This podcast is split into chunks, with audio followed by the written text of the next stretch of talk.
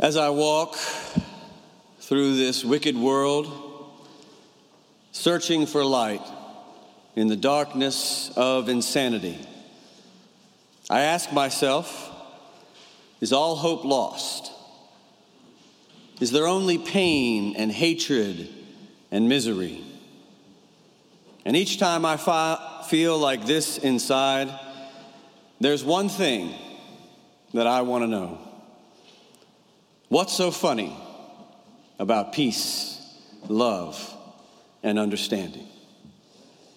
Some of you know that these are the lyrics to a song from the 70s that was made famous by the great Elvis Costello.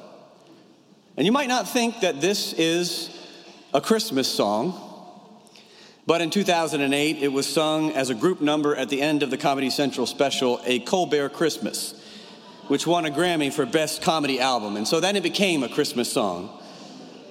And I know that Stephen Colbert is not an authority on all things Christmas, but to his credit, peace, love, and understanding are assuredly Christmas themes.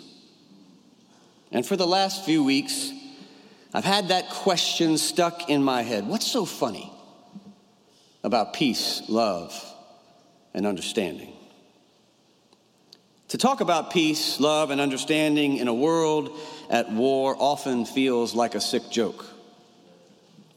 This year, hundreds of thousands of people have died in wars taking place in Ukraine, Maghreb, Ethiopia, Myanmar, Sudan, and now Palestine.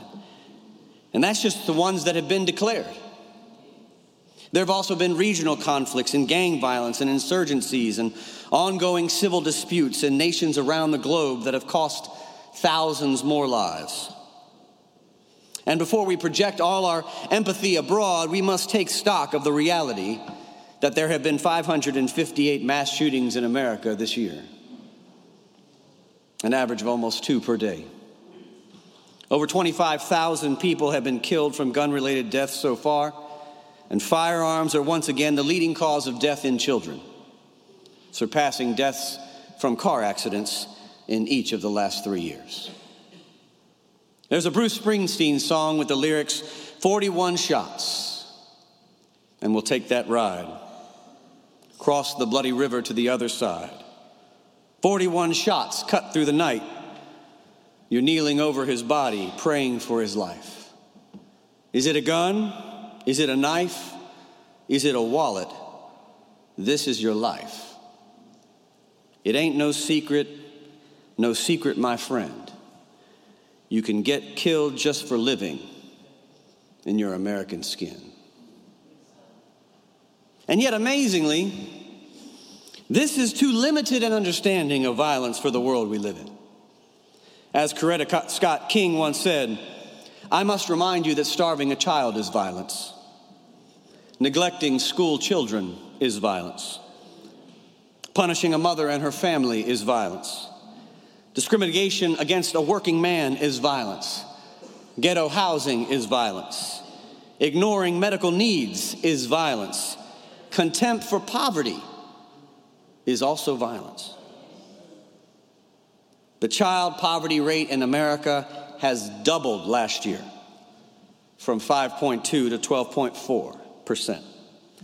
And in a report entitled The Human Cost of Inaction, Poverty, Social Protection, and Debt Servicing, the United Nations found that globally 165 million people fell into poverty between 2020 and 2023. Injustices in education, worker rights, housing, and medical care are vast. We could speak at length on all the ways in which our system of greed is bearing down on the poorest and most vulnerable in our world. So, how dare we? Talk of peace in a world at war, in a nation of violence, in an age of premature death. Perhaps we should pose that question to the author of the Gospel of Luke. Because Luke was written in the aftermath of one of the most brutal wars in the history of the Middle East, the Jewish war with Rome, that included the razing of the temple, the destruction of Jerusalem, and the exile of the people in 70 AD. Yet somehow, Luke is also the gospel with the most comprehensive vision of peace. How can these two things be true? In fact, one could argue that for Luke, the gospel is the good news of peace. Peace in a world at war, in a nation of violence, in an age of premature death, peace. And Luke's gospel is not subtle about peace either, or the fact that the peace of God, Jesus, and the Spirit are in direct contrast to the peace of Rome, of Caesar, of the empire, of the famous Pax Romana that we all learned about in Western civilizations class in high school and in college. Some of you can probably quote me the entire Wikipedia entry on the Pax Romana. It was a golden age in Rome a 200 year period of unprecedented peace and prosperity spanning from England to Morocco, ushered in by the great Caesar Augustus, or so we're told. People believed it was a miracle that Caesar brought about through divine power. But in truth, the Pax Romana was not peaceful for anyone but the Roman elites. One historian wrote, the volume of the Cambridge Ancient History for the years 80, 70 to 192 is called the Pax Romana, but peace is not what one finds in the pages.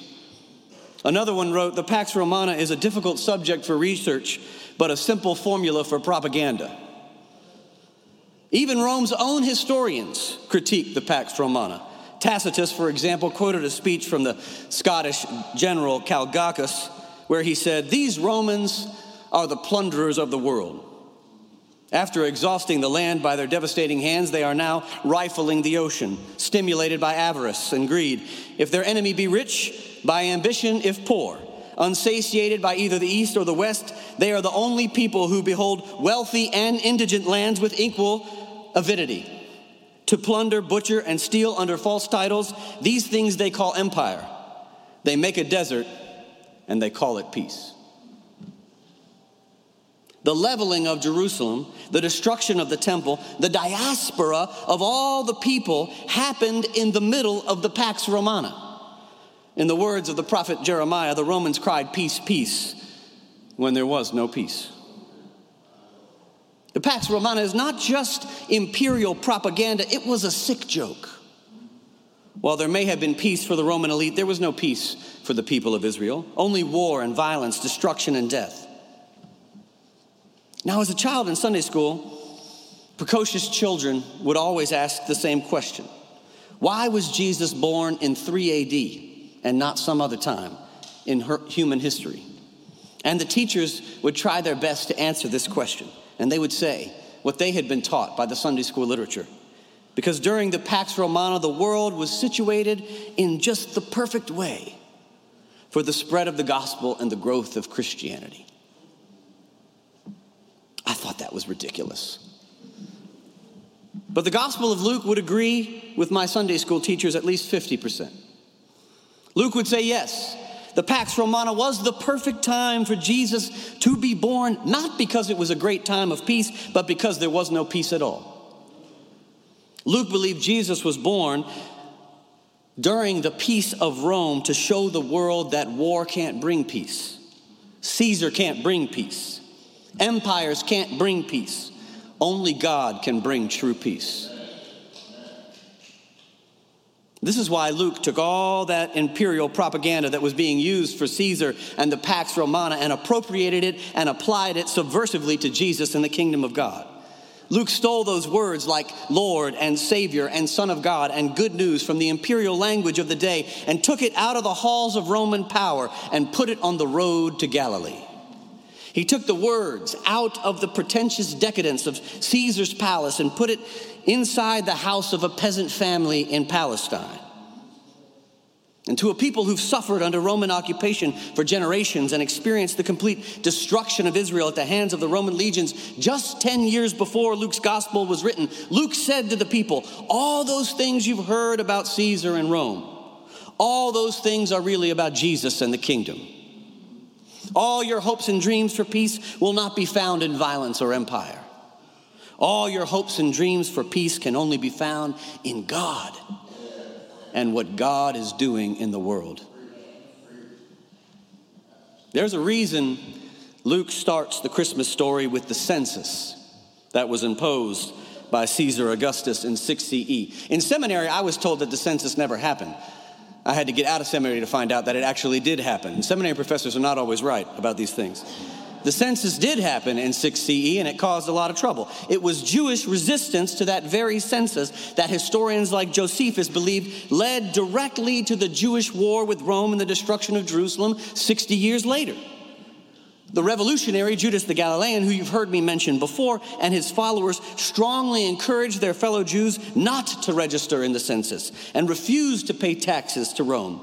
Judas and his children, of course, were eventually captured and executed by the Romans. But we have to understand this context that in the wake of the destruction of Jerusalem, that Luke, this author, was using the census and the Jewish war as the bookends for the story of Jesus. And why? To proclaim to Jews and to Romans that there was another way, a way of peace and not of war and hostility. There's the way of Caesar, the way of Judas, and the way of Jesus. There's the way of imperial violence, the way of revolutionary violence, and then there's the way of peace. A third way, a new alternative.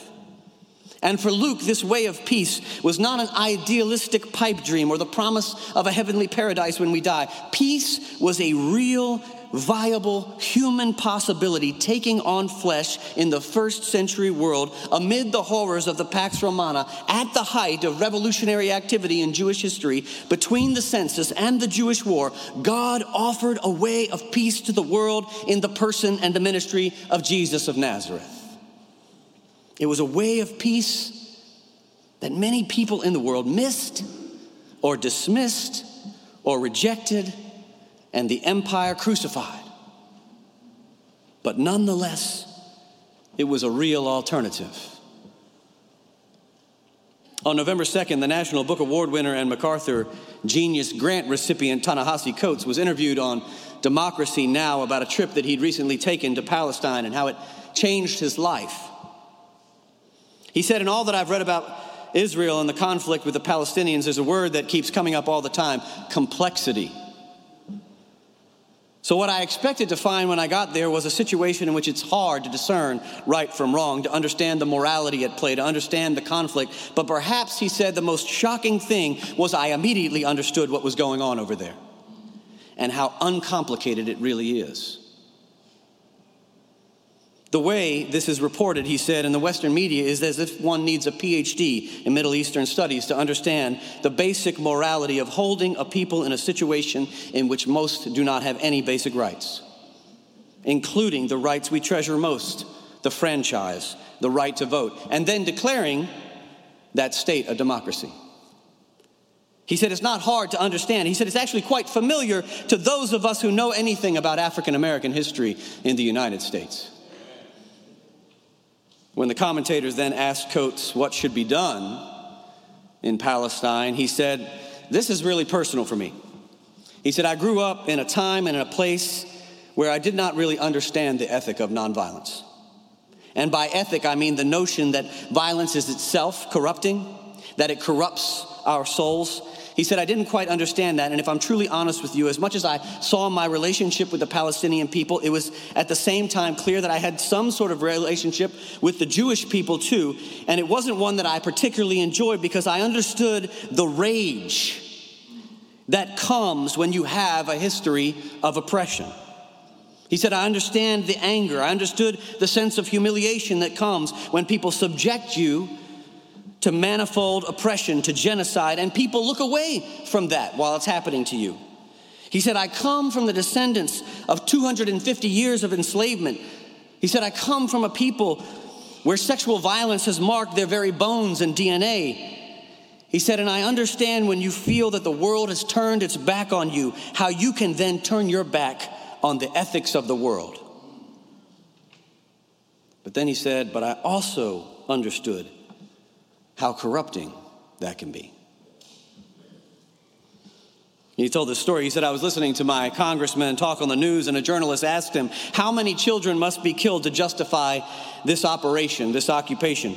Is there an upper limit for number, the number of people killed when you'd say, This is just too much? We're, we're at a limit here where we have to stop. Coates said, But the congressman couldn't give a number He said, And I thought, that man has been corrupted.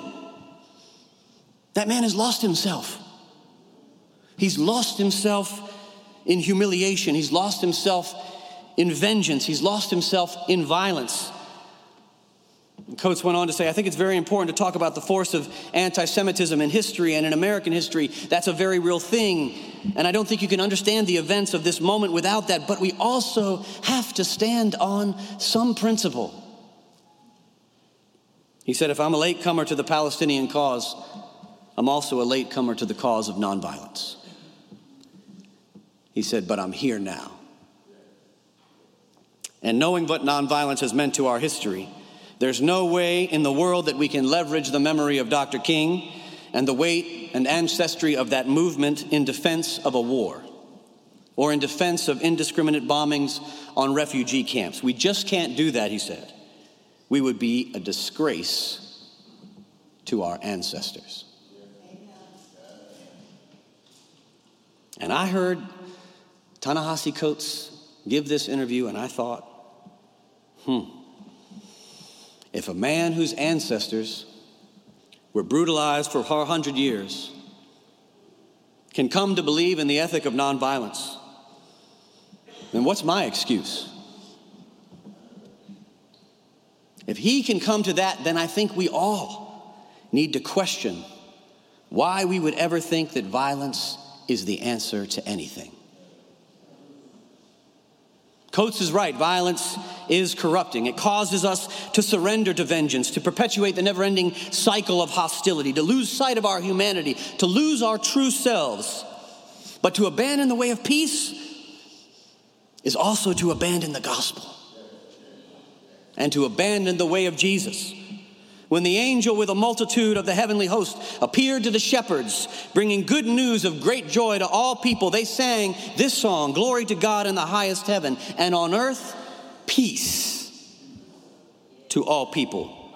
Peace is the message of the angels, the reason for the season, the true meaning of Christmas, the good news of great joy. It's the entirety of the gospel in one word.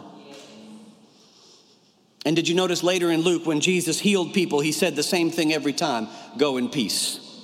He sent his disciples into the world with these instructions When you enter a house, first say, Peace to this house. And if anyone there shares peace, your peace will rest on that person, and if not, it will return to you. And as Jesus entered the city of Jerusalem, people sang a song in Luke they didn't sing in the other gospels Blessed is the King who comes in the name of the Lord, peace in the highest heaven, and glory in the highest heaven. And when Jesus came near to Jerusalem, he stopped for a moment and he wept for it. And he said, If only you had recognized on this day, Jerusalem, the things that make for peace. And then, when the risen Jesus returned to the disciples who had betrayed and abandoned and denied him, the first thing he said to them in the Gospel of Luke is, Peace be with you. Peace. The gospel is about peace. Good news is peace. Anything other than peace is not the gospel. Anything other than peace is not the good news, and it's certainly not the good news that is great joy for all God's people.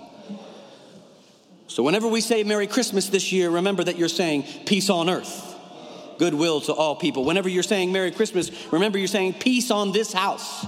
Whenever you're saying Merry Christmas, you're saying peace be with you, peace with your family, peace in the Middle East, peace in America, peace in the streets. But it's not enough just to say those words, is it? We have to learn the things that make for peace. When Zechariah sang his song that you heard at your reading today, he knew that God's ultimate vision for the world was peace and that his son, John the Baptist, would prepare the way for peace by giving people knowledge and forgiveness and mercy and light and life and justice and liberation. He knew his son's calling and purpose on the earth was to guide our feet into the way of peace, the way of Jesus with all the things that make for peace. Preparing for peace requires the work. We usually call it the work of repentance, the word of John the Baptist. But when we say repentance, we mean the work of repairing our hearts. repairing our hearts from the corrupting force and influence of violence and the way it corrupts the way we think, the way we feel. It's the work of stretching out our hearts, stretching them back into shape, letting our hearts grow bigger and softer for other people in the world, even for our enemies. Like the Grinch on Christmas morning. There's a moral to that story. I don't know if you. Our hearts need to grow three sizes each Christmas. And our world needs more people like Ta-Nehisi Coates and John the Baptist and even the Grinch, whose hearts are growing, who've been converted to the ethic of love and nonviolence. We need more people like Martin Luther King Jr.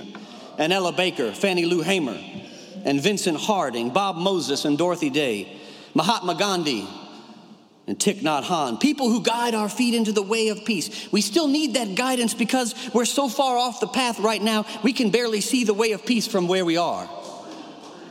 But there's always hope we can get back on the path if we're willing to do the work of letting our hearts grow larger and softer and live the gospel of peace every day by interrupting the never ending cycles of violence with the power of love. James Baldwin wrote, Love has never been a popular movement. He said, Our world is held together, really held together, by the love and passion of very few people. What kind of people are we? We are people who are moving through a wicked world, searching for light in the darkness of insanity. We are asking ourselves, is all hope lost? Is there only pain and hatred and misery? But each time we feel like that inside, there's one thing we should all want to know, and that's what's so funny about peace, love, and understanding. Peace is no joke. Love is no joke. Understanding is no joke. It's what we need. If the followers of Jesus and the church can't be people of peace, and love and understanding, then let's call the whole thing off. Because that's the whole shooting match. That's the whole kit and caboodle, the whole ball of wax. Peace is everything. Like Jesus and John, it is both our mission and our ministry, our meaning and our purpose, our identity and our calling. To follow Jesus is to spend our lives actively interrupting the never ending cycles of violence in our world, wherever they appear, in our homes, in our hearts, in our churches, in our schools, in our workplaces, in our neighborhoods, in our streets, in our cities, in our states, in our nations, at the Capitol buildings and the courthouses, everywhere in our world. Peace is not a silent state that comes upon us from within, serene, detached, oblivious. Peace is not a force like rain that comes unbidden from above, gentle, unfolding, natural. Peace is a fire Peace is a fire, peace is a passion. Peace requires a strength of will, a certain courage, a heart of iron, a force abiding to fulfill. Peace is not a foregone fate, for peace, like war, must be waged mindfully, deliberately, with arms ever ready and eyes wide open. So let the fire of peace burn inside your hearts this Advent season, softening and expanding them, filling us all with the passion and the strength and the courage and the power to open our arms and learn how to wage peace mindfully, deliberately, because the gospel is peace, and peace is what it means to be good news. Amen.